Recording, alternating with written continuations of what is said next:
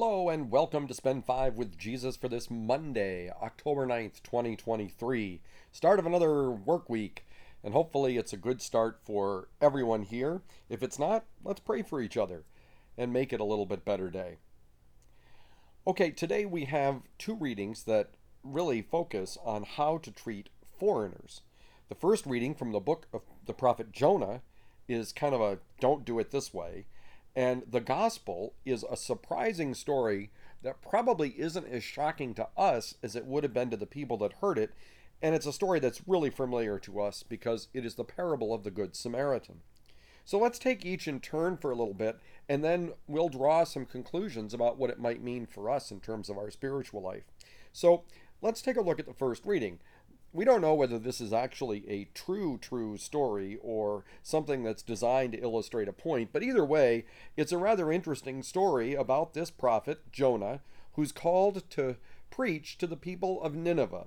Now, Nineveh, in addition to being an enormously large city, according to the scriptures, is also uh, not Jewish. It's not uh, a city predominated with uh, people of the Jewish faith.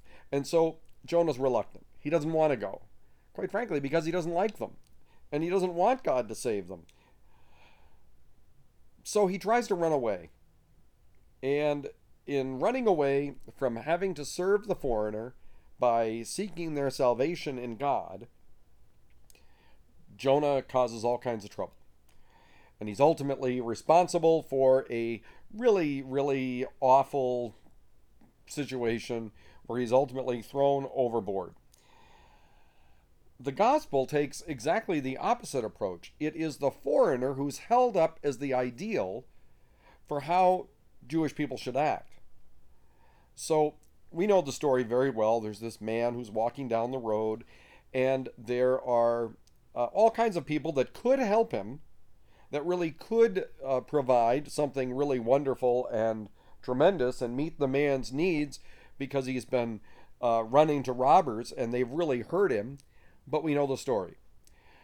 There are those that don't want to help because to do so would make them ritually impure, and they wouldn't be able to participate in temple worship uh, because of Jewish law, but they don't help. They are, I suspect, uh, not li- unlike many of us. Uh, I don't really want to get involved because I want to be able to follow the rule of worship where we see here Jesus emphasizing the rule of charity. Some probably are afraid. Who knows? Sometimes this was a ploy. You beat someone and leave them for dead in the road, you hide, and then you come out and attack those who come out to do something that is good. But Jesus doesn't really emphasize any of those things, but rather he's emphasizing what it means to be neighbor. Because the two great commandments, the two most important commandments to follow, are love God and love your neighbor. And so Jesus is answering this question about, well, who is my neighbor? Who do I have to love? And we know the answer. Well, everybody. Everybody. And the real hero of this story is the Samaritan. Now, Jews and Samaritans were, were different people. Um, Samaritans were in the northern part of Israel, and they really kind of come from that uh, tradition. The northern part of Israel uh, really struggled more with idol worship and that type of thing. So there's a little bit of a difference between these populations, and they would not have been seen as the heroes for anything. It would have been quite strange, in fact, to have uh, a fine story being told where the hero of the story is a Samaritan. But alas, that is what it is. It reminds us today that we really have to be neighbor to everyone. We do not get to exclude when we are people of faith. That, in fact, we have to be faithful because that's what God wants from each one of us. And being faithful means recognizing that every human being is made in God's image and likeness, recognizing that every human being is our neighbor. And so let us ask God to help us not only to be filled with charity, but to be filled with justice.